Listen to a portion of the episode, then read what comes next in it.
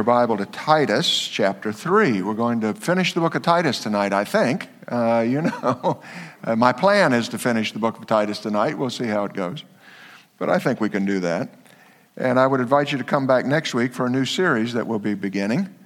And uh, we're going to do for the next 10 weeks, uh, starting beginning next week, great chapters of the Bible. Great chapters of the Bible. I've got 10 chapters that I've picked out that I want to teach systematically through over a 10 week period. We're going to start in Genesis, we're going to end in Revelation, and we're going to tell you the whole story of the Bible in 10 weeks. We're going to start with creation, and then we're going to study the fall, and then we're going to study redemption, and then we're going to study restoration, which is the entire story of the book. And so you can look forward to that next week, Genesis 1 if the Lord permits us that uh, opportunity to do that. Tonight, we want to finish up Titus. We're going to be in Titus 3, beginning in verse 9, and we're going to read down to the end of the chapter. Titus 3 9 for our reading tonight.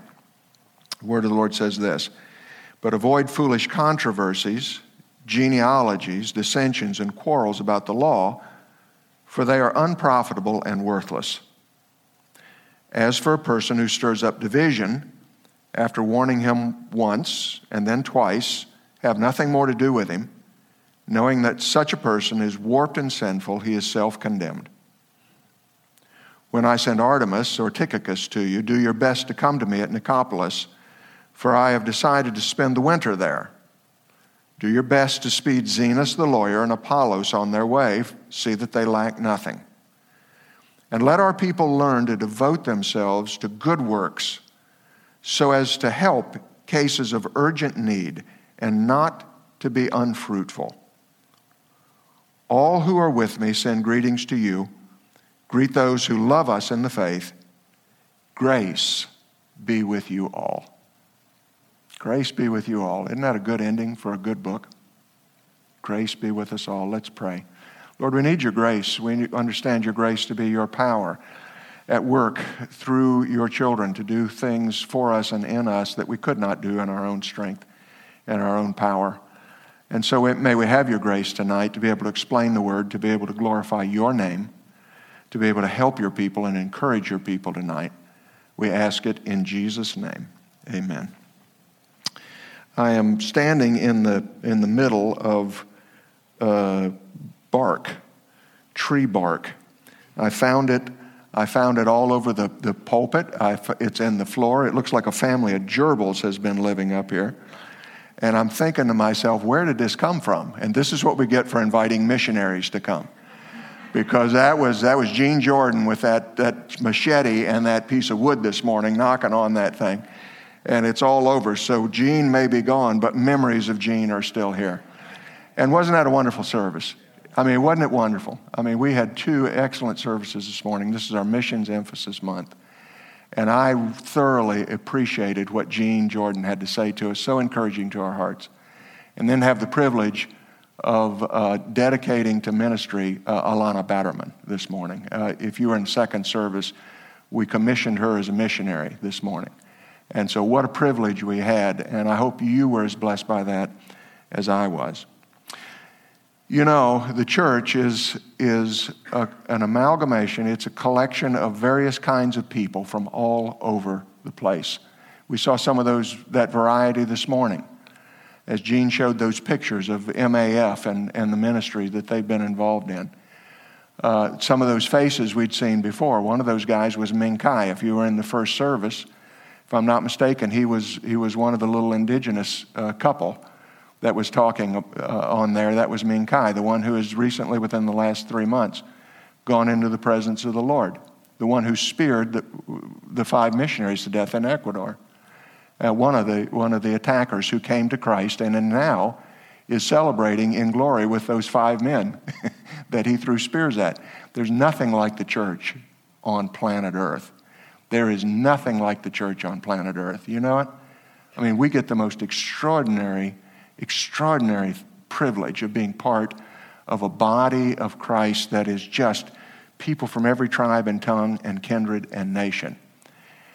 But there's also nothing like the church on earth. Because in the church on earth, You have some people that are problems and some people that are blessings. And that really is what we have in this passage that's before us tonight. You remember the story, you remember what's going on in the book of Titus. The Apostle Paul is writing to his young protege, Titus, whom he's left on the island of Crete to set the churches in order, little groups that have been led to the Lord, brand new Christians. And Titus has the privilege of, of establishing leadership over these little assemblies and getting these churches going. And so, Paul, if I can put it this way, the experienced pastor is writing to his young apprentice, if you will, and giving him some tips on how to pastor the church and what some of the things are that you need to know in order to handle the body of Christ in a godly way that helps people to grow up and become mature. And so Paul is getting ready to close his epistle, and he writes to Titus and he says, Now I want to talk to you just briefly here at the end about the fact that there are going to be some people in the church that are not going to be a blessing. They're actually going to be a challenge. I don't know if you've been hanging around the church long enough to realize that not every, not every moment in the body of Christ is unalloyed joy. Can I get an amen? There are moments when, I heard some amens coming. That was, there are moments when people can just be a problem. But that's not always the story. There are other moments too. Aren't you glad for that? Can we also get an amen for that? Can we also get the amen for the fact that the vast majority of our experience with people in the church is not that they're problems, but that they are blessings? And both of these things are in this passage that we have before us tonight. In the first three verses, in verses 9, 10, and 11, Paul is giving Titus counsel about people who are problems in the church. But when we get to verses 12 all the way down to the end, he says, Now let me talk to you about some of the blessings. And so the big idea that we're dealing with tonight is simply that because churches contain all kinds of people, churches have all kinds of people. And because churches contain all kinds of people, leadership in the church has to be skillful at knowing the practical ins and outs of dealing with each kind of person. And you think, well, good, I'm off the hook because I'm not in church leadership. Well, some of you are in church leadership. But you think, well, I'm not in church leadership. Oh, but there's something here for you. Because the body of Christ does this together. Those of us who are in leadership do not do what we do in isolation. We are an extension of who you are, the congregation. Uh, you are the ones who, we are together in this thing of uh, encouraging the body of Christ. And so it's necessary for the folks who sit in the pews to understand these things as well. And if you have any doubt about that, look at the very last verse. And we're going to get to the last verse in detail. But I simply want to point out one thing to you. Paul has written this, uh, this epistle to Titus, but he says, Now all who are with me send greetings to you, and greet all of those who love us in the faith. And then look at that closing line Grace be with you all. Why doesn't he say, Grace be with you, Titus? Because this epistle, like all of the epistles, were designed to be read publicly in front of the church. See, the things that are in these pastoral epistles, 1st and 2nd Timothy and Titus, these things are not just for those who are in leadership of the church. It's necessary for the people who are in the pews of the church also to understand these principles so that we can hold each other accountable, so that we will know how to pray, so that we will know how to cooperate, with the work of building the church on planet Earth.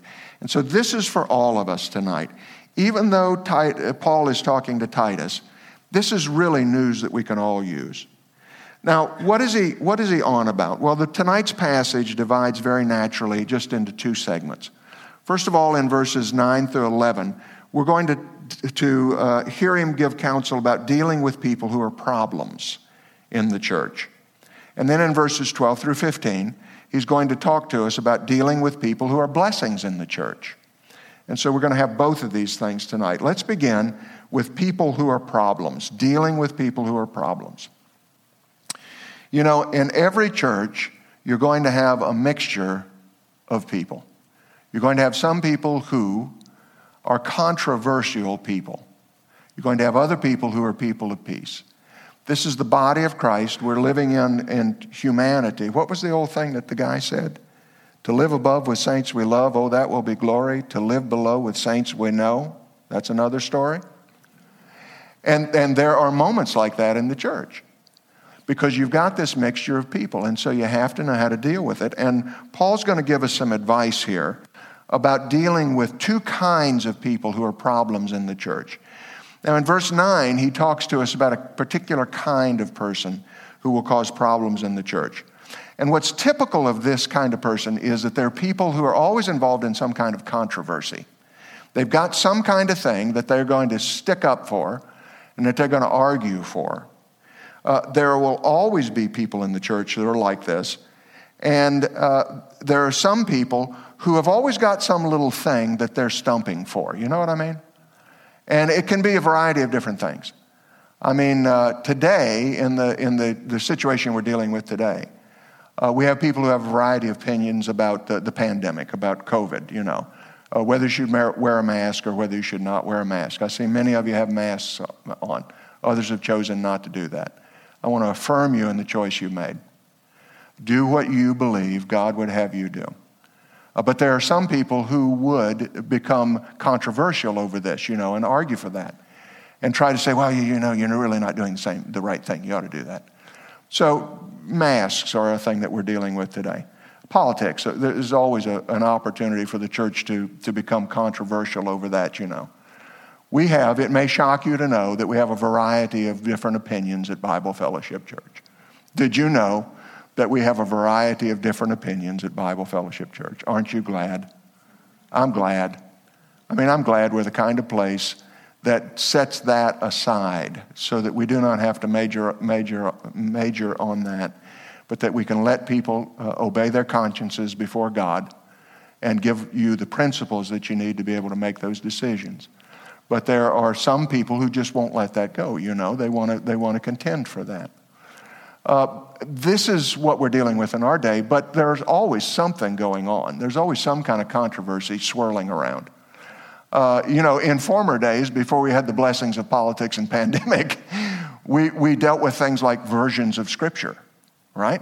You get some people who come and, oh, they're going to thump and stump for, you know, one particular version of the Bible, one particular translation.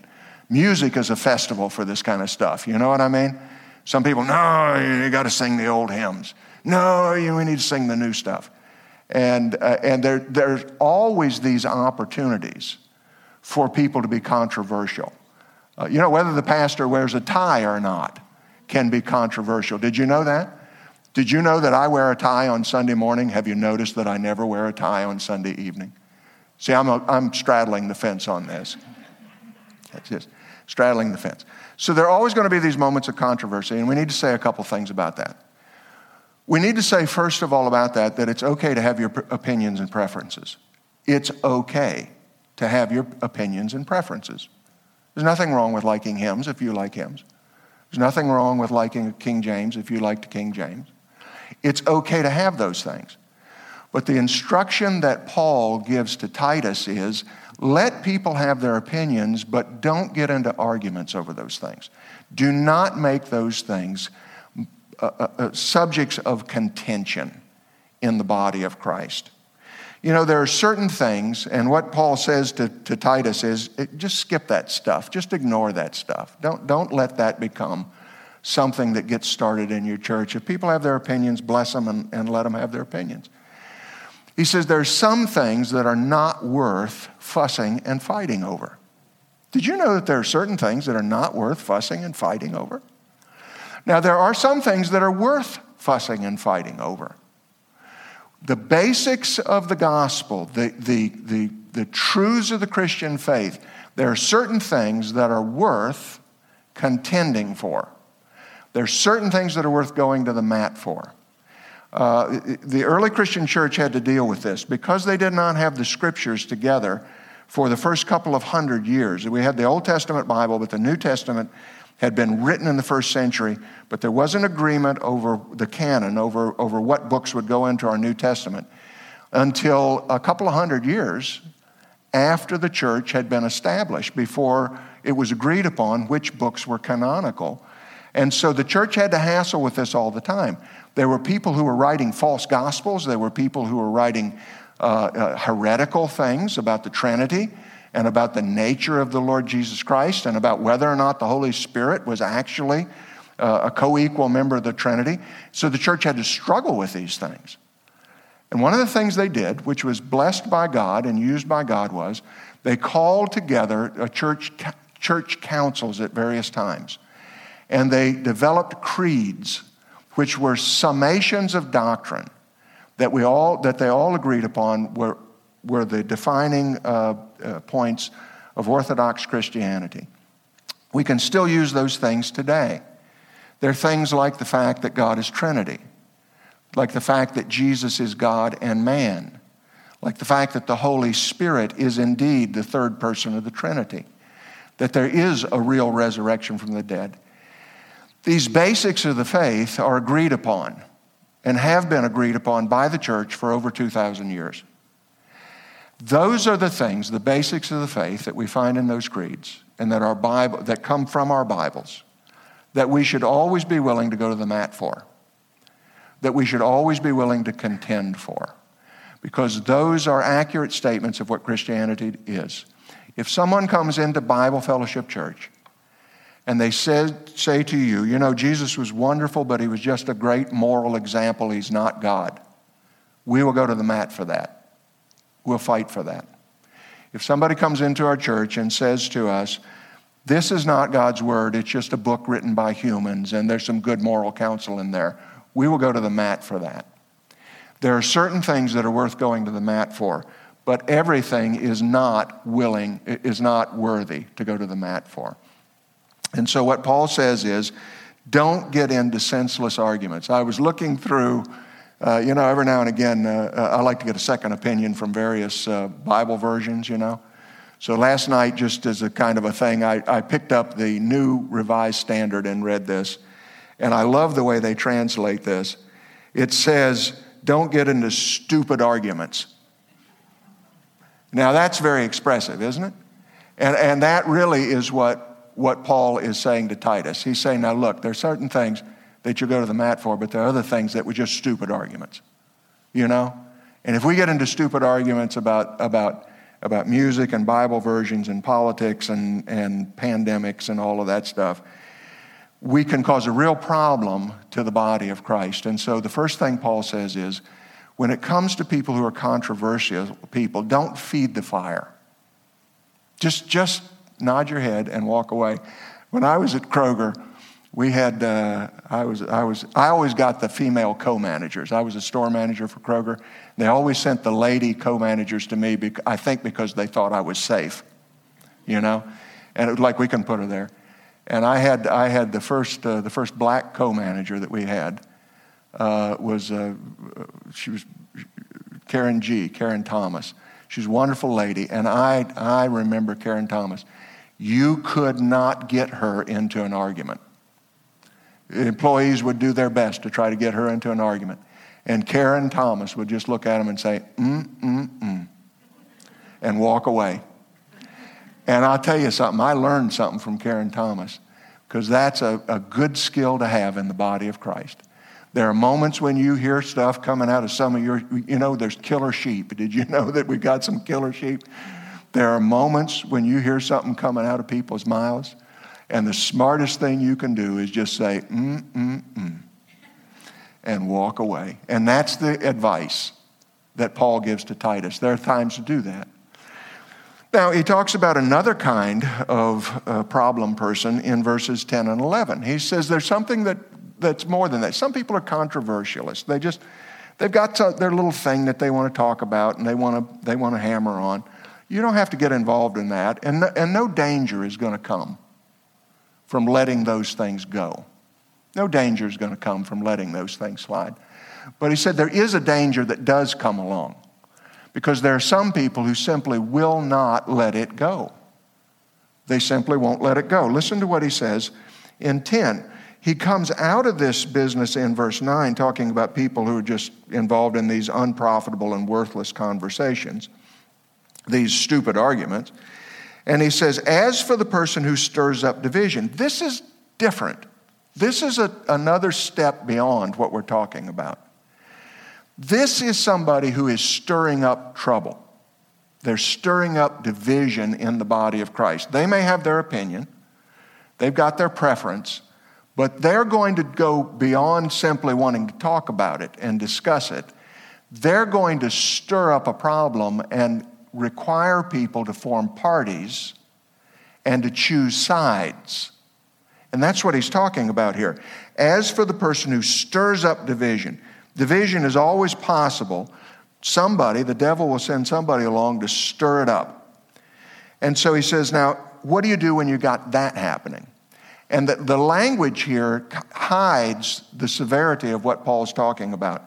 When he says they stir up divisions, I am told, I don't have Greek, but I am told by people who do, that what he's saying is there are people who come into your body and create heresies. In other words, damaging, dangerous things that will hurt people spiritually, untruths. So he said, as for the people who do this, he says, now here's how you handle them. You warn them once, and then you warn them twice, and after that, have nothing more to do with them knowing that such a person is warped and sinful and is self condemned. The condition that Paul describes in the first verse, in verse 9, is a condition that cannot be allowed to get out of hand. When you've got people who are going to actually make party, divide the body into party spirit, you know, well, I'm going to be in this little group over here that has this thing, and if you don't agree with us, then you can't be in our party. Paul says that's damaging to the body of Christ and it needs to be handled. And he said, here's how you handle it you warn them once, and then you warn them twice, and the third time you put them out of the church. Now that's pretty severe, isn't it? That's pretty severe. Let me give you some counsel from a guy who knows a lot more than I do, Warren Wiersbe. Wiersbe said that in his years of the pastorate, he had seen this happen on a number of occasions. And he said, This is the way it works. He said, You get somebody who comes into your church and they've got their little thing, and it's okay to have your little thing, but they won't let it go. And the next thing you know, you've got parties beginning to form in, against this thing and for this thing in your church. So he said, You go to them when you're in leadership and you correct them. And he said, They always leave the church. But then he said, but they always come back. Probably because nobody else will have them. That was Wiersbe's comment. He said, they always come back. And he said, uh, they come back in and they're not going to cause any more problems, but he said, count on it, they're going to cause problems again because that's who they are. And he said, warn them again. And he said, you warn them again and they'll leave again. And then they'll show back up. And he said, when they show up, meet them at the door and tell them this is not the place for you. Two warnings, and after that, have nothing more to do with them. Now, that seems pretty severe to us. How can it be that that's how to handle this? But look at what he says in that 11th verse. He says, knowing that such a person is warped and sinful and is self condemned. What is he telling us? He's telling us that the people who are in that condition are not believers in Jesus Christ. They are false sheep. And what he's saying, and John, the apostle, tells the same thing in 1 John. When we get to 1 John, I think it's in verse in chapter 2, uh, yeah, it's in 219. John talks about people in the churches that John was, was, was uh, ministering to who did the same thing. He said they went out from us because they were not of us. If they had been of us, they would have stayed with us. But they went out from us because they were not of us. When the Spirit of God lives in you, you may have your preferences, but He will keep you from dividing the church over those things. He will make sure that when you're corrected, you will really be corrected. But an individual who's uncorrectable, Paul says, well, here's what you do you send them out. The point that he's making here is that there are always going to be people in the church who cause problems. And leaders have to know the appropriate way to deal with such people. You know, when I first came into the pastorate, there was an individual in the church who uh, wanted me to preach out of the King James Version. And uh, he talked to me about that. He gave me a book about it, you know, about the supposed superiority. And let me just say something the King James Version is a wonderful version of the Bible. I know some of you use that, it's very precious to you. God bless you. You'll never hear a word of criticism from us about that. It's a really good version of the Bible. But at the time, the church that I was in preached out of the NIV. So we were preaching out of the NIV, and this guy wanted me to do that. And by the way, this is the church. Okay? So it's 10 years ago. You can't guess who he is. You'll never figure out who he is. He wanted, he wanted me to do that. And because I would not do that, he left the church. A couple of months ago, I saw him sitting back in our church. Yes. Now he's gone again, so we must have offended him again. I, do, I do not know. But this kind of stuff happens all the time in the body of Christ. It's a non essential issue. It's a non essential issue. The Bible versions are not something that we should ever divide over in the body of Christ. As long as the Bible version that we're using is telling us the truth, as long as it's orthodox, as long as it's, it's accurately communicating the scriptures, then read the one that makes sense to you. Uh, who was it? Woodrow Kroll. Somebody asked Woodrow Kroll, the Bible teacher, which version of the Bible should I use? He says, the one that God speaks to you through. And I think that's good. That's good. But there are some people who won't let those things go. Now, there's nothing wrong with believers holding a variety of opinions when it comes to the non essential issues, such as Bible versions or prophetic systems, or the intersection of God's grace and human responsibility, or music styles, or political preferences, to just to name a few of the issues that commonly arise. Every believer should hold their opinions in their heart in good conscience, but they should exercise the counsel of Scripture given in Romans 14 13 about such matters. Romans 14 13 says, Therefore, let us not pass judgment on one another any longer, but rather decide never to put a stumbling block or a hindrance in the way of a brother. Those who truly know and love the Lord will always be anxious to maintain unity in the body and to practice the things that lead to mutual edification. And so, this is why Paul gives us this counsel.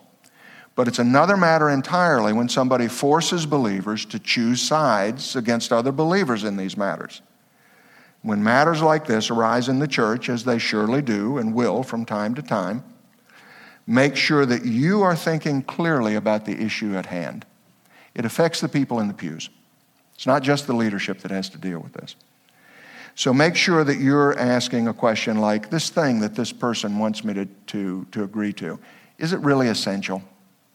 Is this really essential? Or is this an incidental matter? Another question is can I support my church leaders in this? Can I help them during this moment of controversy in the church?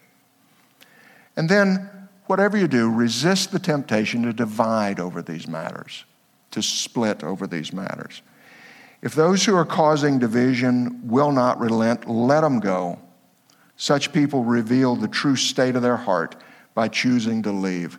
Hold the door open for them when they go, and you'll be doing a service to the body of Christ. Problem people. But aren't you glad that problem people is not the only people? Because now we come to the good people, the blessing people, the people who are blessing, verses 12 through 15, dealing with people who are blessings.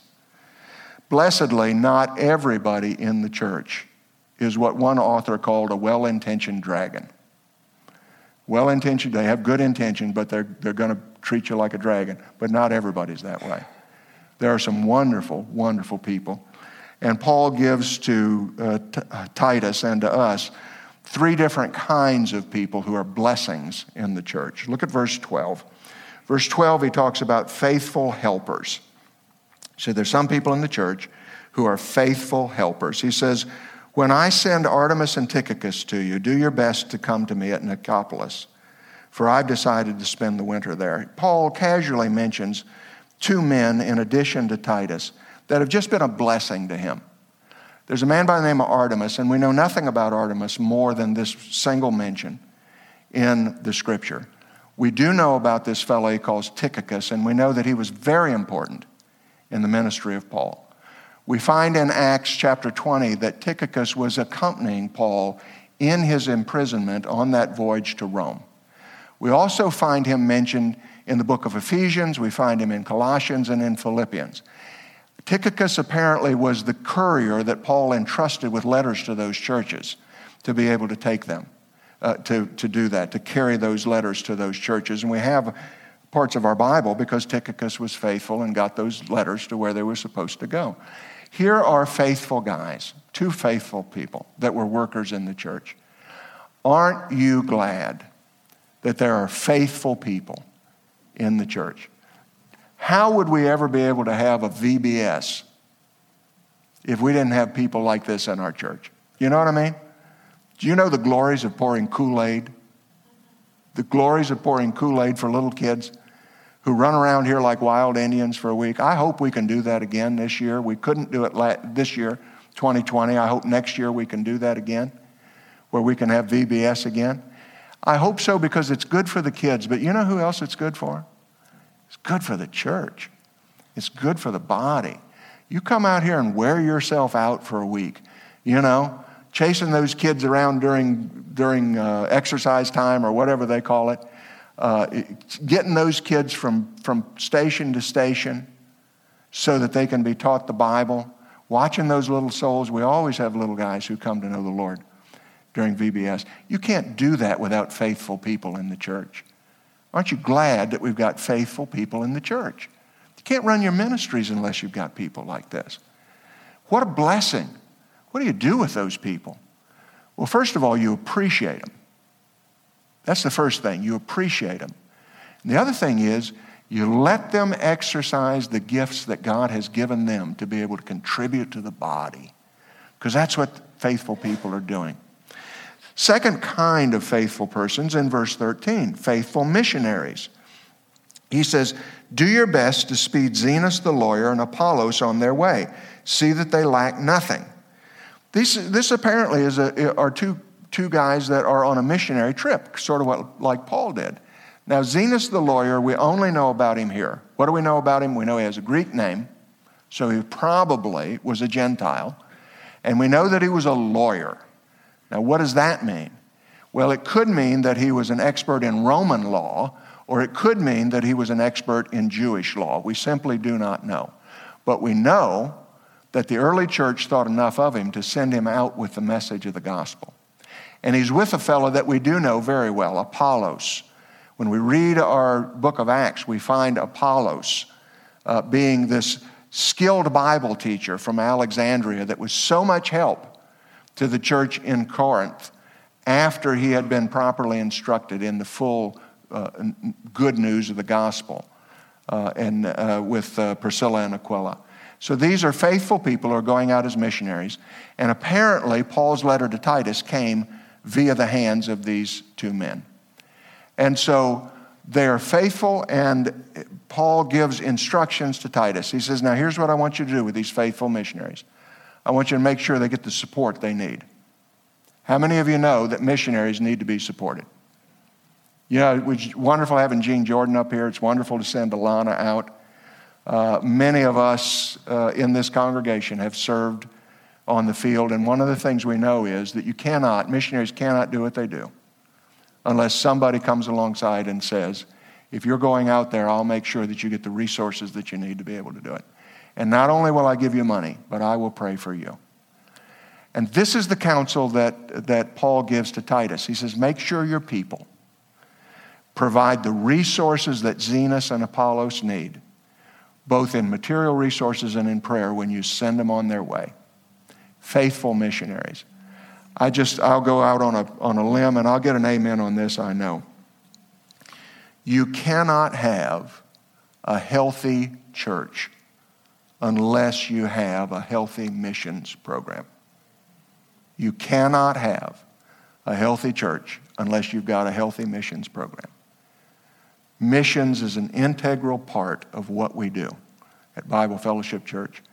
Something like 16 or 17 percent of our budget goes into, used to, I, I haven't looked at the budget for the last couple years, but at, at one time, 17 percent of our budget goes into it. The average church in America gives 5 percent to missions. Now, that's not bad. I'm glad they do that. But I'm glad that God has enabled us to be able to do more. And it's been helpful to us. Finally, there's one more group of faithful people, and that's in verse 14. It's the congregation. He says, Let our people learn to devote themselves to good works so as to help cases of urgent need and not to be unfruitful. He says, he says, I want your congregation to be faithful.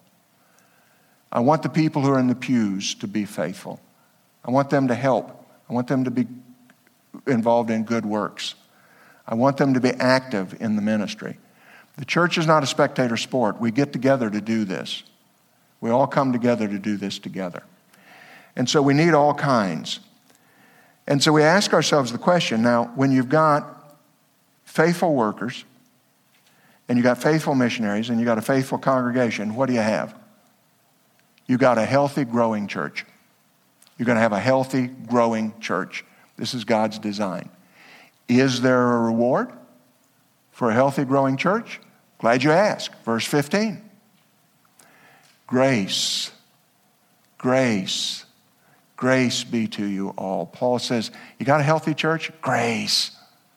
Let the grace of God flow. Let the power of God flow through that church.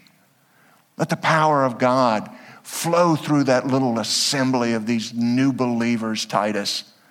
This little, you know, 15 people meeting in a home on the island of Crete in this filthy society, but they've heard the good news and they're being faithful.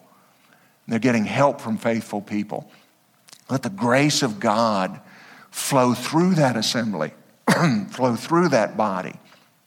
I think I swallowed a fly. let, let the, yeah, you know, it was bound to happen, wasn't it? This is why you've got a mask on. Let the grace of God flow through that assembly out into the world around you. Grace. This is what the point is of the church. So, the purpose of good doctrine and good leadership is to produce faithful people. You know, I love to read the history I love to read history, and I particularly like uh, history of, uh, of war. Uh, I know uh, everybody can't do that, but I'm a, I'm a, a, warrior history reader. Hap has provided me with some great stuff. But a really good book that has encouraged me is called The Bedford Boys. And uh, Bedford Boys is, is precious to me because Gwen and I are from Bedford County, Virginia. And the Bedford Boys came from Bedford, Virginia. And uh, I don't know if you know this or not, but the National D Day Memorial is in Bedford, Virginia, this little tiny town that has nothing exceptional about it at all, other than having this whopping big, you know, national memorial for D Day. And the reason that it's there is because Bedford, Virginia lost more of their kids on D Day than any other town in the nation. Were, it was, it was a, an awesome thing their National Guard unit went together into battle and was virtually wiped out. And so The Bedford Boys is an interesting book. It's a wonderful book, and it tells the story simply by telling you the biographies of these young men. And these, it just, and they, they weren't anything special, you know. I mean, some of them came off of farms, and others were shopkeepers' kids, and, you know, they, they didn't have anything particularly noteworthy about them. If they had gone and served and survived the war, they would have come back and been honored, as they should be. But they're honored in this book for a particular reason. It isn't because they were particularly better than other small town, you know, young men who went to war. It's because they were routinely faithful. The reason they're remembered is because they were just routinely faithful. They believed in their country, they loved their country. They thought it was worthwhile to, to storm the beach at Normandy, and they paid the ultimate price for doing that. And routine faithfulness, routine faithfulness is how you do it. Routine faithfulness in the church is how we do it. You don't have to be a hero, you don't have to be anybody special, but we have to be routinely faithful in order for the body of Christ to go forward. As Christians, we're called to live our lives for a cause greater than ourselves, just as those young men did. Will we be worthy to be remembered as faithful helpers and faithful missionaries faithful people when the history of our age is read at the judgment seat of Christ. Why don't we determine to remain faithful, come what may, just as they did? Well, we began our studies in Titus by noting that the point of the epistle was to show that good understanding of doctrine should lead to lives that are well lived. And the verses that we've looked in tonight punctuate the message with a very hearty amen. So I thank you for traveling through Titus with me. Look forward to t- traveling through great chapters starting next week. But let me end the message the way Paul ended the book. All who are with me send greetings to you. Greet all who love us in the faith, and grace be to you all. Let's pray. Lord, grace be to us all.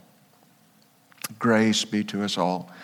Thank you that you have put the body of Christ together, and thank you that we are various kinds of people. Thank you that you've given us good leadership over us. You've given us a wonderful gospel. You've given us the joy of fellowship together. You've given us uh, good people and you've given us challenging people but we love all of them. And we want all of them to make it home safely. We know that through the grace of God they will. But we want all of them not to be ashamed in that day. And so help us to be people who are faithful, faithful, just routinely faithful. And we'll thank you for it in Jesus' name. Amen.